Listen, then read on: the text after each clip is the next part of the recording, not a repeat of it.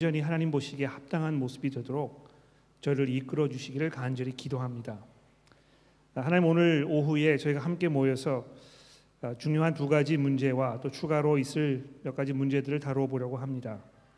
제가 주의 말씀을 잘 설명할 수 있는 그런 그 힘을 저에게 주시고 또 교우 여러분들에게도 하나님 함께 하셔서 이것이 잘 이해되며 우리가 모두 함께 서로를 섬기게 되는 그런 귀한 시간이 되게 도와주시기를 우리 구주이신 예수 그리스도의 이름으로 간절히 기도합니다.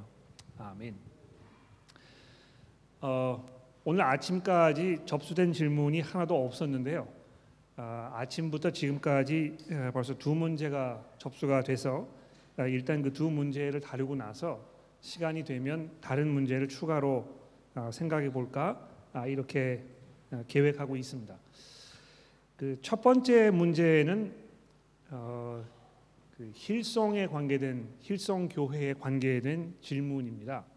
아, 이 힐송이라는 교회가 어떤 교회인지 아, 우리가 그 교회에 대해서 이제 어떤 뭐그 아, 마음가짐을 가져야 하는지 아, 이런 것에 관한 질문이고요. 아, 두 번째는 그 어, 아르미니안주의라는 것이 무엇인가 하는 질문이 들어왔습니다. 아마 여러분들 처음 들어보시는 분도 많이 계실 거라고 제가 생각이 되는데 이 아르미니안주의와 칼비니즘의 다른 점이 무엇입니까 하는 그 질문이 두 가지가 들어와 있습니다. 두 가지 모두 뭐 신학적인 그런 질문이라고 생각이 되는데요. 어, 그 특히 첫 번째 문제 이 힐송 교회에 관한 질문은 아, 제가 좀 조심스러워서 아, 잘 답이 될지 모르겠습니다만 제가 최선을 다해서 여러분의 궁금증을 해결해 드리도록 그렇게 해 보겠습니다. 이거 이외에 추가로 질문이 있으신 분이 계시면 좀 손을 들어봐 주시겠습니까? 혹시 다른 질문이 있으시면 제가 시간을 안배하는데 좀 도움 될 것 같아서 다른 질문이 없으시면 이 두 가지에 제가 집중을 하도록 하고 이거 이외에도 또 다른 질문이 있으시면 제가 시간을 조금 이렇게 압축시켜 가지고 답을 해 보도록 그렇게 하겠습니다. 질문이 혹시 있으십니까? 하기 원하시는? 네, 우리 옥현우 교우님 어떤 질문이 있으신지 좀 말씀해 주시면. 예, 아주 기초적인 질문이면서도 사실 그냥 지나가는 건데 어, 예수님께서 태어나실 때 왜 이름을 예수라 하라 하셨는데 사실 그 구약에는 보면 예수란 이름은 없고 이름을 임마누엘이라 하라라고 이제 이사야서인가요 어딘가요? 이제 이렇게 나오죠. 그럼 그거를 이제 어떤 의미적으로 같은 이름이다라고 모호하게 대개는 이야기하고 말거든요. 근데 거기에 대해서 어떤 그 왜 임마누엘이라고 구약에서는 표현했는데 물론 임마누엘 뜻하고 예수라고 하는 이름의 뜻은 각각 정확하게 일치하지는 않죠. 일치하지는 않죠. 의미상으로 아 구원자다 뭐 이런 이제 그런 의미에서 이름을 어떻게 좀 어떤 렐리번스랄까 관계성 이런 걸 조금 좀 설명해 주시면은 그냥 그냥 지나가는 것들을 좀 이야기하시면 네 알겠습니다. 예수님의 이름에 관한 질문이 있으셨습니다. 또 있으십니까? 네 그러면 세 문제가 좀 들어왔으니까 제가 순서대로 한번 다뤄보도록 어, 그렇게 하겠습니다. 어, 힐성 교회에 관해서 어, 좀 설명을 해달라는 분이 아, 계셨는데 우리 이덕영 교우님께서 아침에 저에게 말씀을 해주셨어요. 어, 근데 우리 이덕영 교우님의 말씀에 의하면 저희 교회에 계시는 뭐 여러 교우분들이 아, 그 점에 대해서 궁금해하시는 점들이 참 많다. 아, 우리가 이제 어떻게 이거를 어, 접근해야 할 것인가 좀 설명이 필요하다는 이야기를 하셔서 어, 제가 답을 드려보도록 그렇게 하겠습니다. 어, 누구를 비판하는 일은 굉장히 쉽습니다. 그렇죠? 어, 왜냐하면 그 남의 잘못이 눈에 금방 들어오는 것이 아, 우리의 인간 인간들의 기본적인 성격이기 때문에 아, 뭐 남에 대해서 아, 평가를 내릴 때 그 평가가 어떤 그 아, 부정적인 평가가 되기는 굉장히 쉬운 일인 것 같습니다.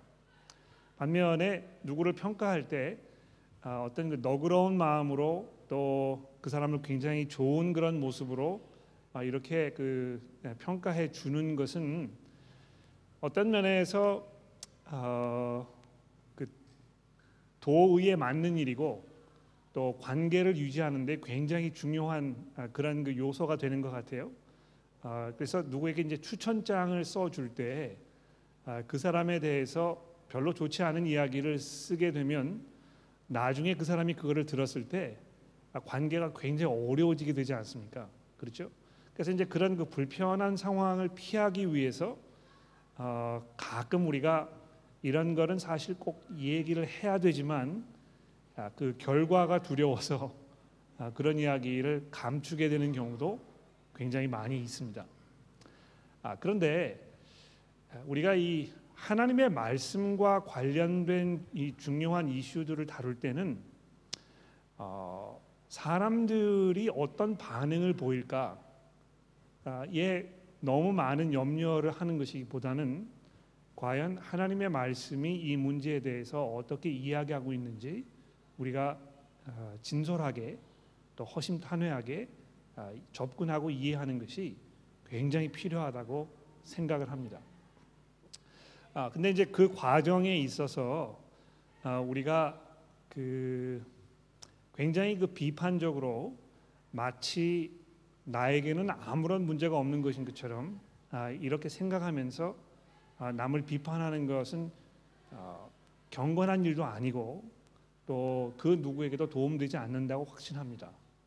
그래서 그 다른 교회에 대해서 이제 뭐 우리가 어떻게 생각해야 되는지 평가를 좀 해달라 하는 질문을 사실 받으면 아, 그 진퇴양난이라고 이제 그러죠. 앞으로 갈 수도 없고 뒤로 갈 수도 없는 그런 굉장히 곤란한 상황이라는 것을 미리 말씀을 드립니다. 그러나 그럼에도 불구하고 아, 이 점에 대해서 하나님의 말씀이 아주 분명하게 이야기하는 몇 가지 사실들이 있다는 것을 전제로 해서 아, 제 생각을 조금 말씀을 드려보도록 하겠습니다. 어, 제가 몇 번 말씀을 드렸습니다만 아, 지금 우리 교회가 속해 있는 교단 교단이 어떤 교단인가 하는 문제는 한편으로 굉장히 중요한 이슈입니다만 또 한편으로는 별로 그렇게 중요하지 않은 이슈입니다. 아, 왜냐하면 아, 교단에 속해 있다는 것이 아, 어떤 뭐 신학적으로 굉장히 중요한 의미를 가질 수도 있고 또 그것이 아무런 의미가 없는 그런 일일 수도 있기 때문에 그렇습니다. 또 동시에 지금 내가 어느 교회에 속해 있는가 하는 그 문제도 교단에 속해 있는 문제와 마찬가지로 굉장히 중요한 이슈가 될 수 있고 또 어떤 면에서는 별로 그렇게 중요하지 않은 이슈가 될 수도 있다는 것입니다. 왜 그러냐 하면 어, 굉장히 좋은 교회가 있다고 생각해 보십시오. 어, 뭐 목사님께서 말씀을 아주 잘 전하고 또 성도분들도 거기에서 어, 경건하신 분들이 굉장히 많고 아, 이렇단 말입니다. 그런데 그런 교회에 내가 소속되어 있다고 해서 내가 그 교회가 이야기하는 신앙을 나도 가지고 있다고 속단하기는 어렵다는 것입니다. 그렇죠? 그래서 아, 아이뭐 이, 내가 지금 이 교회를 다니고 있는데요. 어, 이렇게 이야기를 했을 때 그 사람에 대해서 어떤 그 속단을 내리는 것이 별로 그렇게 지혜로운 일은 아니라는 것입니다. 이해가 되시죠? 아, 그런 면에서 그게 뭐 별로 그렇게 중요한 이슈는 아닙니다만 반면에 이것이 굉장히 중요한 이슈가 될 수 있습니다. 왜냐하면 아, 죄송합니다. 이거 뭐 그 힐송 교회에 대해서 질문을 하셨는데 제가 이제 거기까지 가기 위해서 아, 이렇게 지금 뭐라 그럴까요? 그 아, 절차를 밟아가고 있는 중에 있거든요. 어, 로마 카톨릭 교회, 천주 교회를 다닌다고 생각해 보십시오. 천주 교회를 다니고 있고 내가 거기에 적을 두고 있다고 해서 그 사람이 구원을 받은 사람인지 받지 않은 사람인지 속단하기는 아주 어렵습니다. 아, 왜냐하면 그 종교 개혁이 일어나기 전에 모든 사람들이 로마 카톨릭 교회에 속해 있었고 그러나 로마 카톨릭 교회에 속해 있던 사람들 중에 하나님의 복음을 성경을 통해서 잘 이해하고 아, 거기에서 어, 지금 우리 교회가 가르치고 있는 이 내용이 성경과 일치하지 않는다는 사실을 발견한 사람들이 있기 때문에 그런 것입니다. 그래서 그 로마 카톨릭 교회에 적을 두고 있다고 해서 아, 그, 그 사람 속단하기는 아주 어렵습니다만 그러나 어느 한 곳에 오랜 적을 두고 있으면 우리가 싫든 좋든지 간에 아, 그 단체의 기본적인 성향이나 또 생각하는 그 접근 방식이나 이해 이런 거를 자기도 모르게 수용하게 되어 있다는 것입니다. 그렇지 않습니까? 그러니까 여러분 아, 호주에 이제 오래 사시면 아, 아마 호주에서 태어나지 않은 이민자로 살고 있는 사람들은 평생 여기에 살면서 내가 이방인이라는 생각을 떨쳐버릴 수가 없을 것입니다. 그러나 세월이 지나면 지날수록 나도 모르게 여기에 젖어들게 되어 있거든요. 그래서 여기에 이제 뭐 이민 생활을 꽤 오래 하신 여러분과 저 같은 분 이렇게 보면 한국에서 막 오신 분이 저희를 만났을 때 한국 사람 같지 않은 그런 느낌을 받을 수밖에 없습니다. 왜 그렇습니까? 우리가 여기 오랫동안 살고 있었고 여기에 적을 두고 있었고 여기 생활 방식에 익숙해 있고 그러다 보니까 어떤 그 서구적인 그 라이프 스타일 또는 그 사고 방식 이런 것이 우리 마음속에 깊이 침투해 있단 말입니다. 그렇죠? 마찬가지로 어, 내가 지금 어느 교회에 다니고 있는가 어디에 적을 두고 있는가 하는 그것 자체가 굉장히 뭐 중요하고 결정적인 이슈가 아닐 수 있습니다만 어떤 한 곳에 오랫동안 적을 두고 거기에 생활하고 있으면 거기에서 이야기하고 있는 그 가르침이나 사고 방식이나 생활이나 뭐 이 모든 것들이 내게 깊은 영향을 미치게 되어 있다는 것입니다. 그래서 아, 지금 어느 교회를 내가 다닐 것이냐, 어디에 내가 적을 두고 있을 것이냐 하는 것은 그런 면에서 굉장히 중요한 이슈입니다. 그러니까 교회에 적을 두고 있는 것이 나를 그리스도인으로 만들지 않고 내가 어떤 특정한 교회에 다니고 있다고 해서 누구보다 더 나은 신앙생활을 하고 있다고 이야기할 수 없습니다만 내가 다니고 있는 그 교회에 오랫동안 적을 두고 거기 지내고 있으면 분명히 그 교회의 어떤 그 사고 방식, 삶의 모습들 이런 것이 내게 전수되게 되어 있다는 것입니다. 자 그런 것을 전제로 해서 어, 이 힐송 교회에 대한 말씀을 좀 드려보도록 그렇게 하겠습니다. 어, 힐송 교회가 어, 하나님의 말씀을 성경책을 성경으로 인정하느냐 하지 않느냐 굉장히 중요한 이슈입니다. 그렇지 않습니까? 아, 하나님의 말씀을 하나님의 말씀으로 온전하게 인정하지 않으면 그 교회는 하나님의 교회라고 얘기할 수 없습니다. 그렇죠?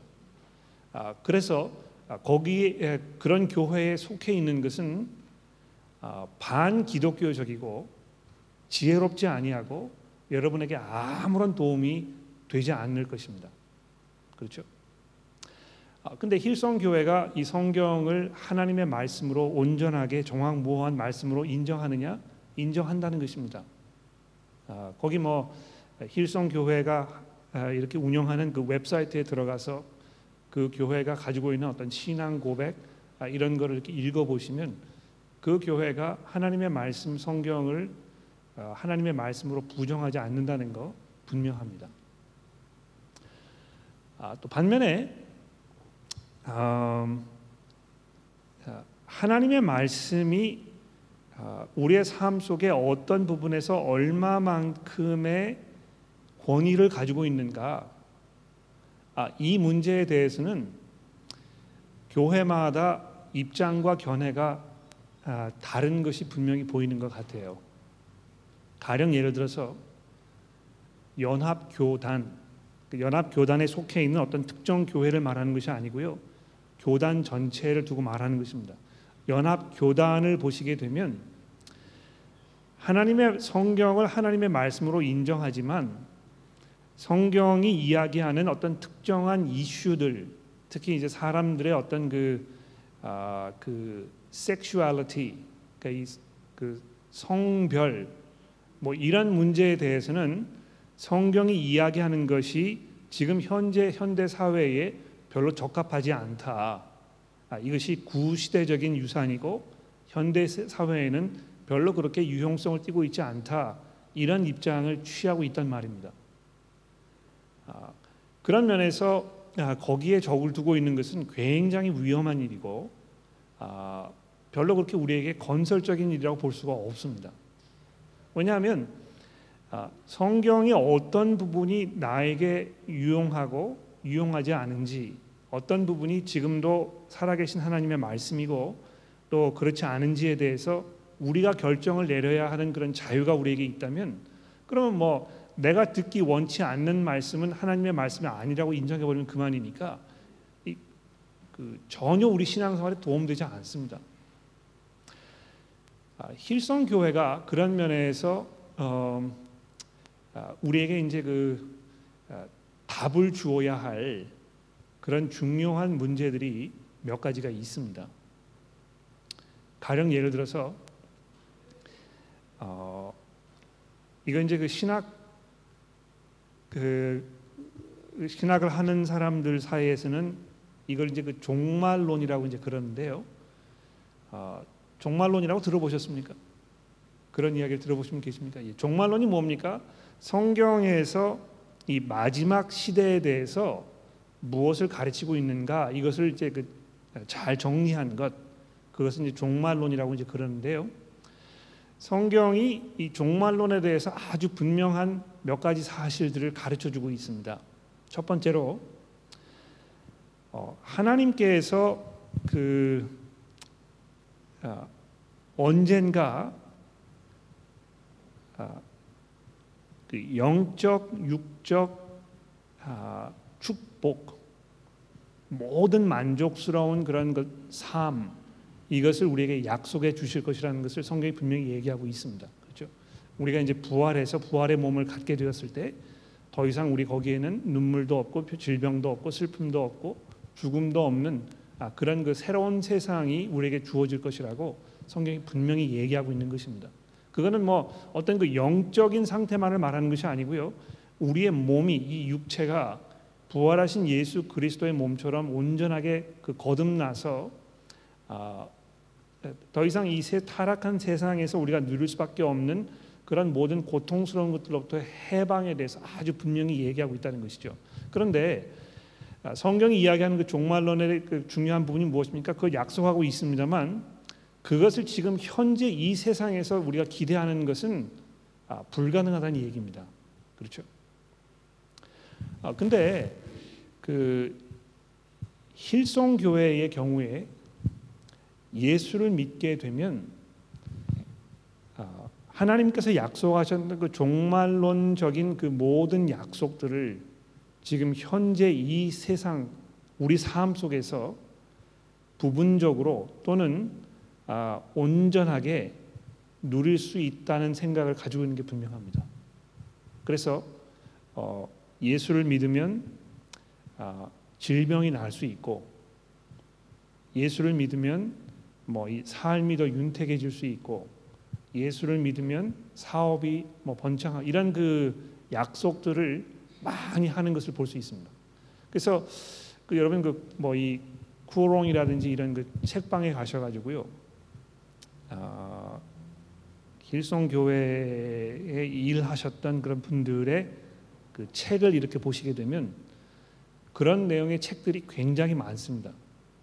그러니까 뭐 예수를 믿으면 몸이 더 건강해지고 또 더 날씬해질 수 있고 뭐 이 주식도 좀 더 잘 돌아갈 수 있고 뭐 이런 여러 가지 이 약속들을 많이들 하는 것을 볼 수 있습니다. 실제로 그 힐성 교회가 음, 그 사용하는 그 TV 방송 프로그램 거기에서 그 어, 힐송 교회의 담임 목사님이라든지 거기 뭐 초청돼서 오신 강사님들이 하시는 그 설교 내용이나 이런 걸 들어보면 그런 내용이 굉장히 많습니다. 예수를 믿으면 아, 번영한다는 것입니다. 그러니까 뭐 번영 신학이라고 이제 그러는데요. 어, 그런 면에서 성경이 이야기하는 종말론과 굉장히 차이가 있, 다는 것을 우리가 부정하지 않을 수 없는 그, 부정할 수 없는 것입니다. 그렇죠? 어, 그것뿐만이 아니고요. 어, 제가 뭐 오늘 설교 시간에도 말씀을 드렸습니다만 그 예수 그리스도의 그 십자가의 복음이 우리 그리스도인들의 삶 속에서 정말 핵심적이고 이것이 가장 중심적인 메시지이냐 아, 이런 그 질문을 던지면 거기에 대해서 지금은 제가 어떤지 잘 모르겠습니다만 적어도 예전에 그 면에서 굉장히 주서 주, 아, 그 분명하게 확답을 하기 어려운 아, 그런 입장에 있었습니다. 그 왜 그렇습니까? 아, 예수 그리스도의 십자가 사건을 부인하지는 않습니다만 십자가 사건이 어떤 우리 신앙 생활의 가장 중심적이고 핵심적인 이슈이기보다는 지금 현재 성령께서 일을 하시는 그것이 이 현대 사람들에게 가장 중요한 것이다. 거기에 이제 많은 그런 그, 그 엠퍼시스를 두었거든요. 그래서 어, 뭐 이 성령 세례를 받아가지고 어떤 그 특별한 은사를 아, 발휘할 수 있고 이런 것이 신앙생활의 가장 핵심적인 요소로 많이 이해되었던 것입니다. 아 근데 에, 이게 이제 뭐 약간 그 트리키한 이슈가 될 수 있습니다만 아, 우리가 예수 그리스도의 십자가 사건이 중요하다는 것을 부인하지 않는다. 그런데 그것만 중요한 것이 아니고 거기에다가 아, 지금 현재 이 성, 성령의 사역 이것에 그, 그 어, 거를 우리가 첨부시키지 않으면 그러면 아, 이 복음이 이 힘을 발휘할 수 없다. 아, 이렇게 해가지고 약간 그 아, 무게 중심이 예수 그리스도의 십자가 사건으로부터 어떤 그 성령의 이 그뭐 아, 체험 이런 것으로 이제 이렇게 추가 있고 옮겨가는 아, 그런 현상을 분명히 겪은 것입니다.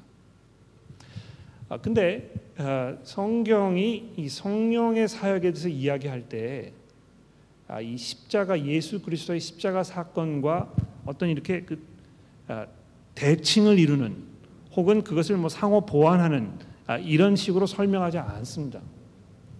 아, 그이 그리스도의 이 복음의 우선성과 그 핵심성과 그 우월성에 대해서 아주 분명히 얘기하고 있거든요. 아, 그래서 제가 생각하기에는요, 어, 힐송 교회가 이 성령론에 대해서 어, 이 교회에 그 답을 주어야 할 아, 그런 부분들이 굉장히 많이 있다고 제가 생각합니다. 아, 그래서 뭐이 뭐 여러 가지 이제 그 이슈를 뭐 말씀을 드릴 수 있겠습니다만 이제 그런 면에서 아, 그 힐송 교회에 적을 두고 거기 매주 참석하면서 거기에서 그 가르치고 있는 내용이라든지 그 교회의 문화라든지 이런 거를 오랫동안 그 몸에 익숙하게 배워지게 되면 아, 자기도 모르는 사이에 아, 성경이 말씀하고 있는 것과 상당히 거리가 있는 아, 그런 위치에 자기가 있다는 것을 발견하게 될 것입니다. 아, 근데 뭐 제가 처음에 말씀을 드렸습니다만 그렇다면 힐송 교회에 있는 모든 사람들은 다 구원받지 못한 것이 아닙니까? 아, 제가 그렇게 말씀드리는 것은 아닙니다. 아, 거기에 적을 두고 있다는 것 자체로 어, 이 사람이 뭐 어, 구원받은 그리스도인인가 아닌가에 대해서 단정짓기 어렵습니다. 그러나 오랫동안 거기에 적을 두면서 그 교회가 이야기하고 가고 있는 방향에 그냥 이렇게 수긍하고 있으면 자기도 모르는 사이에 아, 성경이 이렇게 이야기하고 있는 것과 상당히 거리가 있는 방향으로 지금 자기가 가고 있다는 것을 보게 된다는 것이죠. 아, 그런 면에서 그 아, 제가 가급적이면 어, 힐송 교회가 만들어낸 찬송이라든지 찬양이라든지 이런 것을 저희 교회에 도입하지 않습니다. 아, 왜 그렇습니까? 아, 뭐한 곡 정도 아, 그뭐 문제가 되겠습니까? 그러나 아, 이 마치 물방울이 한 계속 떨어져 가지고요 오랜 시간이 지나면 아, 아무것도 아닌 것 같이 보였던 것이 어떤 거기 그 흠자국을 내는 것처럼 아, 그런 영향이 우리들에게 분명히 있을 수 있다는 것입니다. 아, 그런 면에서 그 힐송 교회에 아, 그 출석하시는 거는 제가 권해드리고 싶지 않고요.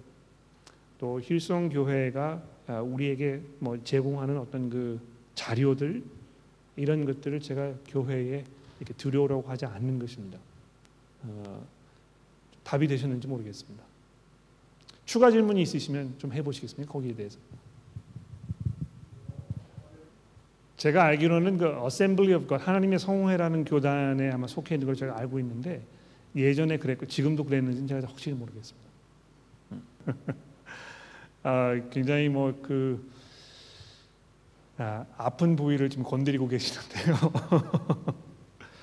어, 그러니까 이 사람들이 별로 듣고 싶어 하지 않고 또 들으면 좀 기분이 언짢아지는 아, 그런 내용보다는 그냥 들으면 마음이 푸근해지고 또 좋게 느껴지고 어, 그런 부분만 강조하는 아, 그런 교회가 많지 않느냐 이제 그런 지적을 하셨는데요. 어, 제가 안타깝습니다만 동의할 수밖에 없습니다. 아, 그래서 제가 여러분들에게 이제 부탁을 드리고 싶은 것은요. 제가 뭐 이거를 아, 굉장히 자주 강조한다고 생각을 합니다만 혹시 여러분들이 그 우리 교회의 설교를 들으시면서 아, 설교의 내용이 성경이 이야기하는 바와 아, 괴리감이 있다는 그런 그 느낌을 받으시거나 그런 염려가 있으시면 아, 그냥 가만히 앉아 계시지 마시고 그 문제를 아, 담임 목사인 저에게 직접 찾아오셔서 지적하시고 아, 또그 아, 해명을 요구하셔야 된다고 생각합니다. 아, 그거는 뭐 그렇게 하시면 제가 이제 그거를 뭐 저에 대한 도전으로 받아들이지 않고요. 아, 그런 질문을 하시는 교우분들이 정말 복음을 사랑하고 성도들을 아끼고 아, 또 저를 위한 마음으로 그렇게 하신다는 것을 제가 확신할 수 있습니다. 아, 그래서 아, 그 우리가 정말 하나님의 말씀에 가장 가까이 접근할 수 있는 아, 그 방법을 모색하는 것이 우리 교회가 해야 할 도리요 우리의 책임이라고 저는 확신합니다. 아, 그래서 음, 그런 면에서 어, 여러분과 제가 같이 협력하고 또 하나님의 도우심과 인도하심 우리가 구하고 어, 그렇게 해야 될 거라고 제가 확신하는 것입니다. 자, 두 번째 문제로 넘어가 보도록 하겠습니다. 이 시간이 벌써 많이 지났는데요. 음, 그 아르미니안주의라는 것을 들어보신 분이 혹시 계십니까? 계시면 손을 들어보시겠어요? 아르미니안주의 예, 몇 분 계시는데요. 아, 마 이거를 제가 미리 설명을 드려야 아, 이 문제가 아, 어떤 문제인지 아마 좀 이해를 하실 것 같아요. 아, 아르미니안이라는 사람에 대해서 이야기하려면 아, 여러분과 제가 잘 알고 있는 그 요한 칼빈에 대해서 이야기를 해야 될 거라고 생각합니다. 그러니까 이 아르미니우스라는 사람하고 요한 칼빈은 이제 동시대의 사람이었습니다. 아, 어떤 면에서는 이 두 사람이 아, 굉장히 중요한 신학적 논쟁을 벌였던 아, 그런 그 교회사의 굉장히 중요한 인물입니다. 아, 우리가 잘 아는 대로 개혁주의 신학이라고 이제 그러죠. 개혁이라는 말은 이제 뭐 그 reformed라는 얘기인데요. 개혁주의 신앙을 가지고 있는 그 교회에 있는 분들에게는 이 요한 칼빈의 그 위치라든지 역할이 굉장히 부각이 되고 중요하게 여겨집니다만 아, 개혁주의 신앙을 가지고 있지 않은 가령 예를 들어서 성결 교단 같은 경우에는 요한 칼빈을 성경의 가장 많은 해를 끼친 사람으로 이해하게 됩니다. 여러분 그 성결 교단에 어, 그뭐 가차에 지내시는 분 아마 주변에 계실지 모르겠는데요. 그 분들이 어, 그 요한 칼빈에 대해서 들어보셨는지 또는 이 아르미니우스에 대해서 들어보셨는지 제가 알 수 없습니다.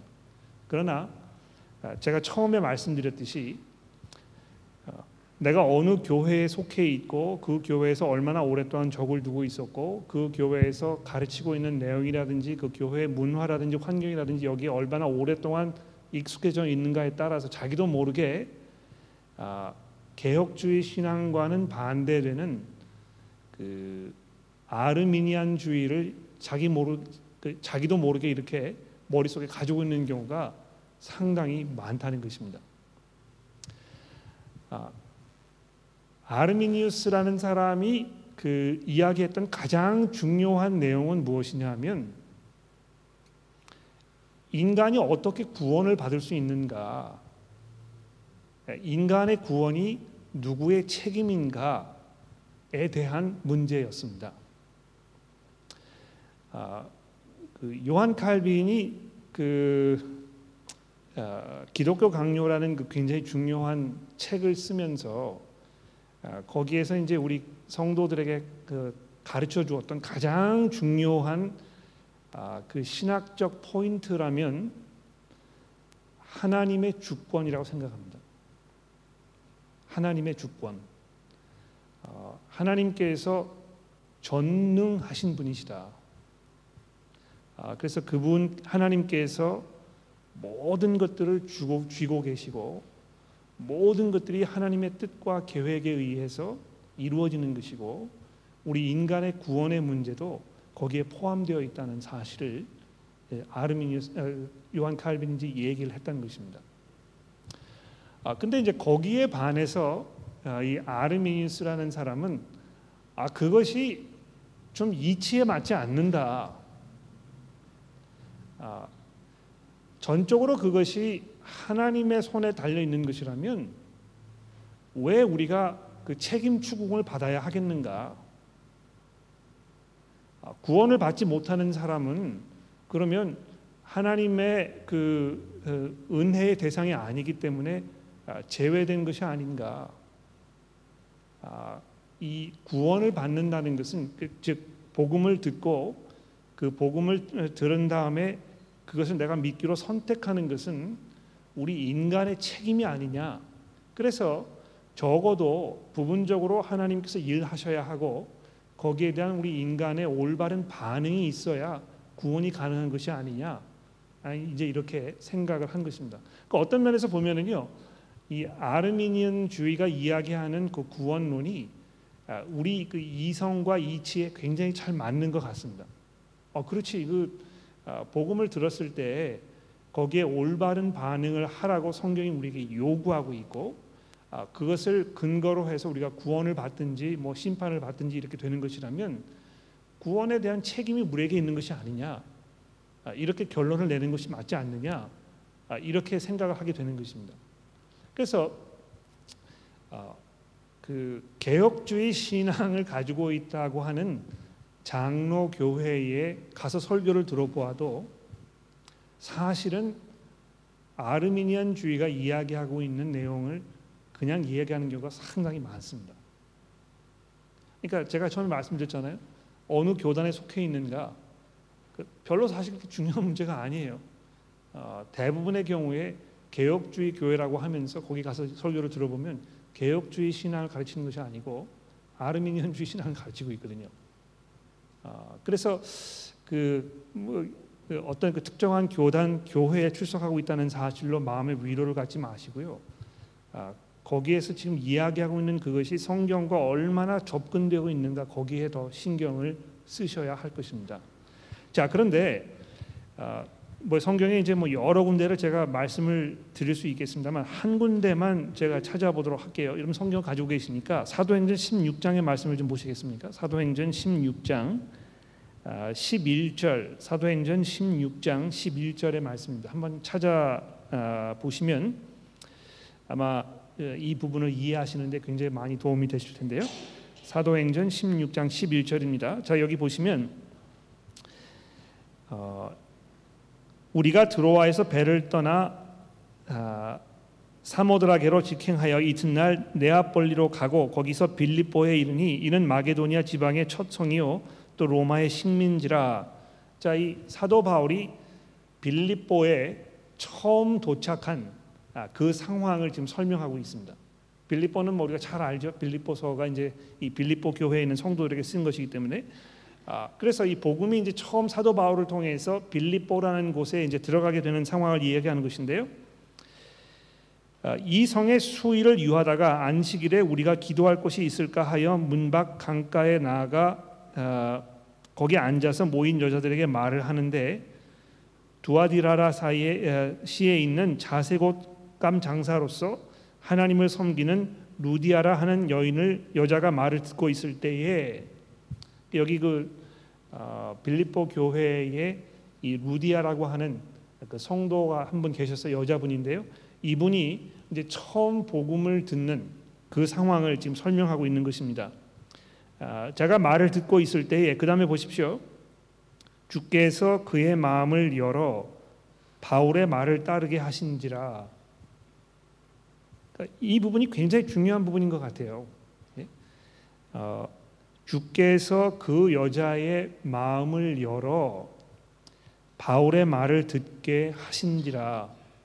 예, 분명히 누구에게 지금 그 주권이 가 있는 것입니까? 하나님께 가 있는 것이거든요. 물론 이 루디아라는 여자가 복음을 듣고 거기에 대해서 올바른 반응, 내가 예수를 믿어야 되겠다, 내가 회개하고 어, 예수를 구주로 고백해야 되겠다 하는 아, 그 여자 마음의 아, 그 의지의 발동이 분명히 있었습니다만 그러나 그것을 가능케 하신 이가 누구시냐 하면 하나님이시라는 것입니다. 그렇죠? 그래서 아, 이거 뭐 이제 제가 한 군데만 읽어드렸습니다만 성경이 굉장히 많이 이 사실을 강조해서 이야기하고 있습니다. 그렇죠? 아, 그래서 이 개혁주의 신앙을 우리가 이야기할 때 가장 중요한 부분이 무엇입니까? 하나님의 주권이고요. 특히 이 구원의 문제에 있어서 아, 누가 그 우선권을 주고 있는 것이냐 이 문제를 성경이 어떻게 이야기하고 있는지 아, 그 굉장히 그, 그 분명하게 이야기하고 있다는 것입니다. 어, 그러면 뭐 아르미니안주의를 믿는 사람은 구원을 못 받은 것이냐 아, 이런 질문을 하실 수 있겠는데요. 어, 그렇지 않다고 생각해요. 어, 그러니까 이 그 신학적인 견해의 차이가 아, 있는 것인데 아, 그것이 이 구원의 문제에 있어서 정말 결정적인 아, 그런 요소이냐 아, 아, 그렇게 생각하지 않습니다. 저는. 그러니까 그 성결교의 그 몸을 담고 있는 성도 여러분들이 아, 아르미니안주의를 믿고 있기 때문에 아, 예수 그리스도께서 구주이시라는 것을 아, 부인하느냐 그렇지 않다는 것입니다. 여러분 이 구원의 문제는요, 아, 그 내가 죄인이고 그 죄를 감당하기 위해서 예수 그리스도께서 죽으셨고 그분의 죽으심으로 영 단번에 우리의 죄의 문제가 해결되었고 그래서 그 이후로 우리가 예수를 내 삶의 주인으로 모시고 살아야 한다는 고백 이것이 구원의 가장 중요한 문제 아닙니까? 아, 성결 교회에 적을 두고 계시는 분이 그렇게 고백하고 계신다면 분명히 그분은 하나님의 백성이 된 것임에 분명합니다. 그런데 아, 중요한 것은요. 아, 지난 뭐 500여 년 동안 교회가 이제 이 문제에 대해서 이 개혁주의와 아르미니안주의 신학에 대해서 500년 동안이나 논쟁을 벌여 왔습니다만 이게 이제 의견 차이가 좁아지지가 않는 것입니다. 아마 평생 좁아지지 않을 것 같아요. 그러나 하나님께서 어, 이 세상을 심판하러 오셨을 때 그때 이 문제를 아주 분명하고 명확하게 우리에게 설명하실 것이고 어, 그때는 어, 성경이 개혁주의 신앙에 대해서 이야기하고 있다는 것이 분명해질 거라고 저는 확신합니다.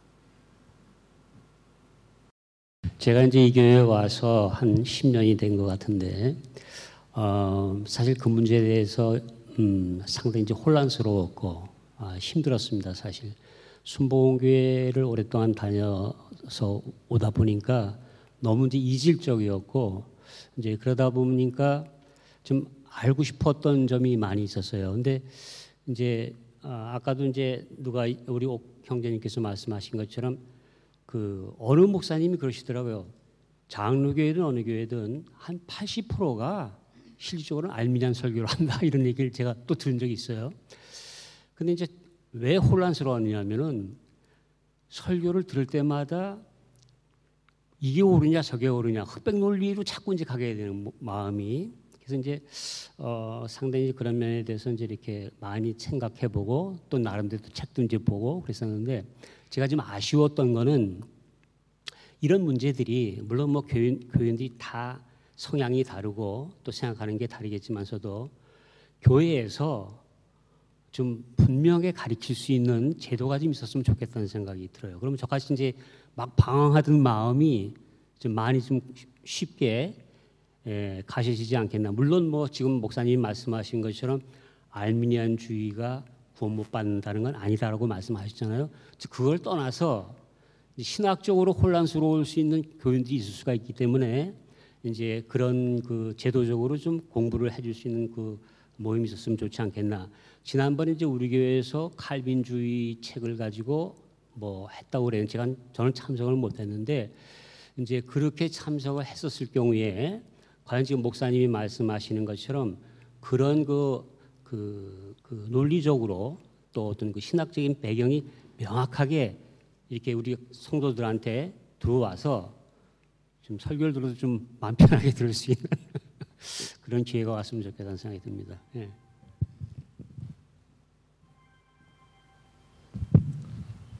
어떤 바람을 말씀을 하셨는데요. 어, 일단 뭐 제가 설교를 할때 아, 그 본문 말씀이 이제 그런 이슈를 다루고 있는 부분에 왔을 때 제가 이제 명확하게 그걸 잘 설교를 해야 되겠고 또 우리 교회에 있는 그 성경 공부를 인도하는 리더분들 경우에 이 문제에 혼란스러워하지 않으시도록 제가 잘 그 훈련을 시켜 드려야 될 것 같고 어, 가끔 뭐 이제 교회에서 그, 어, 그 성서 학당이라든지 이런 거를 할때 아, 제가 이 문제를 가끔 다루고 다루곤 하거든요. 이제 그런데 아마 우리가 좀 더 신경을 써야 되지 않을까 이제 그렇게 생각을 합니다. 지금 제가 그 세 번째 질문했던 거안 하셔도 되고요. 어, 두 번째 그 이제 문제와 관련해서 어, 저도 이제 교회를 다니면서 이제 장로교 쪽에서 쭉 다녔고 순복음교회다 뭐 침례교도 다녔고 이제 여러 교파를 다녀봤는데 어, 사실은 이제 기독교 강요를 뭐 다 읽어보지 못했지만 칼빈주에 대해서도 이제 좀 읽어보고 알민주주 읽어봤는데 사실 어떤 신학적인 견지로 들어가면은 대개는 자기의 어떤 것을 주장하기 위해서 성경의 이제 그 부분들 지지하는 부분들을 끄집어내거든요. 그 알미니아주의의 어떤 견해에서도 그 논리를 채용하면 사실은 맞아요. 근데 이제 그게 왜 그렇게 이제 신학적 논쟁이 거듭되고 있는 건가에 대해서 사실 이제 종교 개혁 이후에 어, 오직 믿음, 오직 은혜 이렇게 하면서 이제 그 다섯 기둥을 얘기했지 않습니까?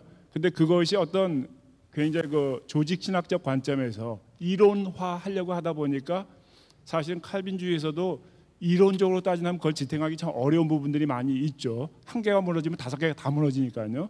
근데 그게 이제 성경을 구약서부터 시작해 갖고 신약까지 통전적으로 본다면 이제 그 무어 칼리지 하는 것처럼 이제 그 어, 무어 칼리지 하는 것처럼 이 성서 신학적 관점에서 본다면은 구원의 예표로 나타나고 있는 모세 놋뱀이라든가 기타 여러 가지 것들은 결코 칼빈주의만을 갖다가 지지한다라고 볼 수 있겠는가에 대한 의문 사실 들거든요. 그랬을 때 결국 조직 신학적인 어떤 것의 유, 그 유익성과 함께 성경이 전체적으로 봐지면서 왜냐하면 이제 그게 아까 목사님 말씀하셨지만 어, 번영신학 쪽에서 얘기하는 그것이 우리가 예수 믿었을 때 건강하다, 병이 낫는다 이런 부분에 대해서 기독교인이 왜 그렇게 우울증이 많은가에 대해서 사실은 성경적으로 교회적으로 답변을 못하니까 유사하게 힐링이다 뭐다 해갖고 그 안에 심리학이 오히려 파고드는 이런 경향을 보이고 있거든요. 그래서 이제 복음에 대해서 어떤 면에서 뭐 이제 이원론적인 태도가 우리 안에 굉장히 자리 잡고 있어가지고 하나님께서 우리에게 베푸시기를 원하시는 그 은혜의 방대함을 신학이라고 하는 것이 가로막고 있다는 생각이 요즘 참 많이 들고 있어요. 그런 점 어떻게 생각하시는지?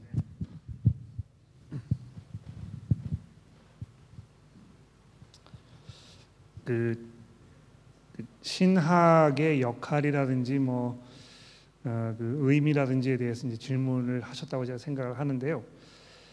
어, 그, 여러분 신학이 중요한 것이 아니고 어, 하나님의 말씀이 무엇을 이야기하고 있는지가 중요한 것입니다. 그렇죠? 어, 그러니까 뭐 이 신학자들이 이제 그 자기 어, 그 막말로 이야기하면 밥줄을 이어가기 위해서 어, 신학적 논쟁을 일부러 많이 만드는 경우도 분명히 있습니다. 아 근데 아, 그 신학적 논쟁에 말려 들어서 아, 거기에 옳고 그름을 뭐 판단하고 어, 하는 그 작업 자체 자체적으로 잘못됐다고 생각하지는 않습니다만 그것이 결과적으로 어, 어디에 가고 있는가 하는 게 이제 중요한 것이거든요. 아, 신학적 논쟁은 많은 경우에 그냥 탁상 공론으로 아, 끝나버리는 경우가 굉장히 많습니다. 그러나 모든 문제가 그렇듯이 우리가 아, 성경에 대해서 이야기할 때 어떤 그 신학적인 이해에 대해서 이야기할 때 그 목적이 무엇인가가 분명해야 된다고 생각합니다.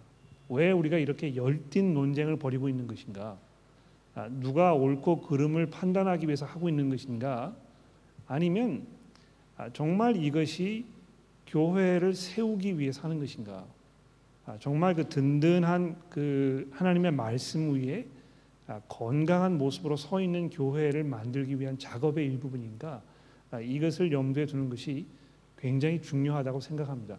그러니까 여러분 그 이것이 알고 싶다 우리는 시간을 이렇게 갖고 있는데요. 여기서 이제 뭐 많은 그런 질문을 우리가 다루게 되지 않습니까? 그러니까 여러분이 어, 질문을 하실 때도 어, 물론 여러분들이 가지고 계시는 어떤 그 지적 욕구를 충족시키기 위한 질문이 있으셨을 때 아, 그런 거를 마음 놓고 하시는 거 좋습니다만 우리가 그 믿음이 성숙해지고 그리스도인다운 삶을 살게 되면 살게 될수록 우리가 어떤 생각을 가지게 되겠습니까? 아, 내가 지금 하는 이 질문이 우리 교회에 있는 성도들을 섬기는데 과연 필요한 질문인가? 아, 내가 이 질문을 함으로 인해서 또 거기에 대한 그 답을 듣고 또 그 답에 대한 뭐 아, 아, 그 내용에 대한 우리가 discussion을 할 때 이것이 성도들에게 어떤 영양분을 제공해 줄 것인가 이 문제를 잘 생각해 보면서 질문하는 것이 굉장히 중요하다는 것입니다. 그래서 그 그냥 뭐 어떤 자기의 신학적 역량 뭐 이런 거를 과시하기 위해서 어, 이 신학적 논쟁을 벌이게 되는 경우가 굉장히 많은데요. 우리가 그렇게 하면 안 될 것 같아요. 어, 그 제가 그 뭐 이 조직 신학 책 같은 거 이렇게 읽다가 아, 화가 치무는 경우 굉장히 많습니다.